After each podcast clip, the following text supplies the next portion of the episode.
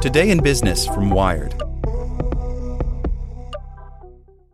This podcast is sponsored by Ramp. Are you the decision maker in your company? Consider this. For the first time in decades, there's a better option for a corporate card and spend management platform. Meet Ramp, the only corporate card and spend management system designed to help you spend less money so you can make more. Most corporate credit cards offer points as incentives, but those points amount to less than their worth in real cash value. Ramp's business cards offer you cash back, real money in your pocket. Plus, you control who spends what with each vendor. And Ramp software collects and verifies receipts automatically, which means you'll stop wasteful spending and close your books in hours instead of days. Businesses that use Ramp add up to 5% to their bottom line the first year.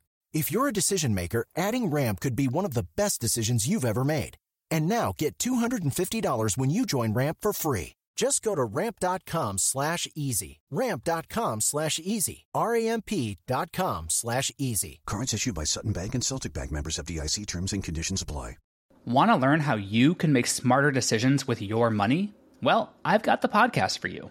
I'm Sean Pyles, and I host NerdWallet's Smart Money Podcast. Our show features our team of nerds, personal finance experts in credit cards, banking, investing, and more – and they'll help you make the most of your money while cutting through the clutter and misinformation in today's world of personal finance. You'll get clarity on strategies to help you build your wealth, invest wisely, shop for financial products, and plan for major life events. Listen to NerdWallet's Smart Money Podcast wherever you get your podcasts. Today in Business from Wired. Amazon workers in the UK walk out in a cost of living rebellion. After news of a pointless pay increase spread, workers at three warehouses stopped work to demand higher wages as inflation and interest rates surge. By Morgan Meaker. Discontent started to ripple through Amazon's largest UK warehouse as soon as details of a bump in hourly pay flashed onto screens around the facility last week. Rumors at the Tilbury Distribution Centre in southeast England had anticipated a raise of £1 or $1.20 per hour, for many workers an increase of 9%. Instead, the screens displayed a rise of 35 pence or 43 cents, about 3%. People were in shock, said one employee at the Tilbury warehouse, who is working with the nonprofit Foxglove Legal, which advocates for tech workers' rights. Amazon workers consider the pay increase an insult. At a time of broad increases in the cost of living, the worker said, it's absolutely pointless. Frustration at the pay increase drove a crowd of employees to stop work and protest in the warehouse's cafeteria at around 4 p.m. last week.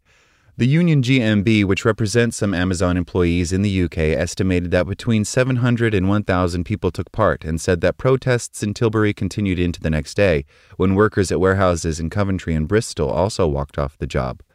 Amazon's workers are not the first in the UK's tech industry to protest pay raises that employees say are out of step with the mounting cost of energy bills and inflation. Thousands of workers at the telecommunications company BT went on strike in late July after a pay raise of between 3 and 8 percent was announced. Post and rail workers across the country have also voted in favor of industrial action over pay. There has not previously been a walkout across multiple UK Amazon warehouses, says Steve Garelick, regional organizer of GMB. This is the first time ever there's been cohesive action from the workers, he said. Garelick said the action reflects Amazon's insufficient response to workers' concerns about the increased cost of living, driven by inflation and a rise in interest rates from the Bank of England. When asked about the walkouts, Amazon spokesperson David Nieberg said the company offers competitive pay and benefits. Employees are offered a comprehensive benefits package that includes private medical insurance, life insurance, income protection, subsidized meals, and an employee discount, among others, which combined are worth thousands annually, as well as a company pension plan, he said. GMB said the employee discount was capped at $100 per year. A video posted on Twitter shows striking workers listening to an Amazon representative trying to persuade them to get back to work or leave the facility, saying it is too hot. Staying in this canteen is probably not very safe, the manager says in the video, before their voice is drowned out by the crowd. We're used to it, several voices shout back. Amazon has long tried to discourage its workers from joining unions, but more employees in its warehouses have done so since the arrival of the pandemic. In April, Amazon workers in New York City's Staten Island voted to form the first union at the company in the U.S. In May, strikes took place at seven distribution centers across Germany, Amazon's largest market in Europe. After COVID, after risking our lives in such uncertain times, it's like spit in the face getting 35p, said another Amazon employee who took part in the walkout at the Tilbury facility. We can see the company getting the profits. Amazon reported quarterly profits of $14.3 billion in February, but recorded a loss in its last two quarterly results. However, concerns about the cost of living led other workers to conclude that they could not afford to join the walkout. I need money, said another worker at the Tilbury warehouse who remained at their station last week instead of joining the cafeteria protest and recently started taking overtime shifts to increase their income. Inflation has been very rough on us.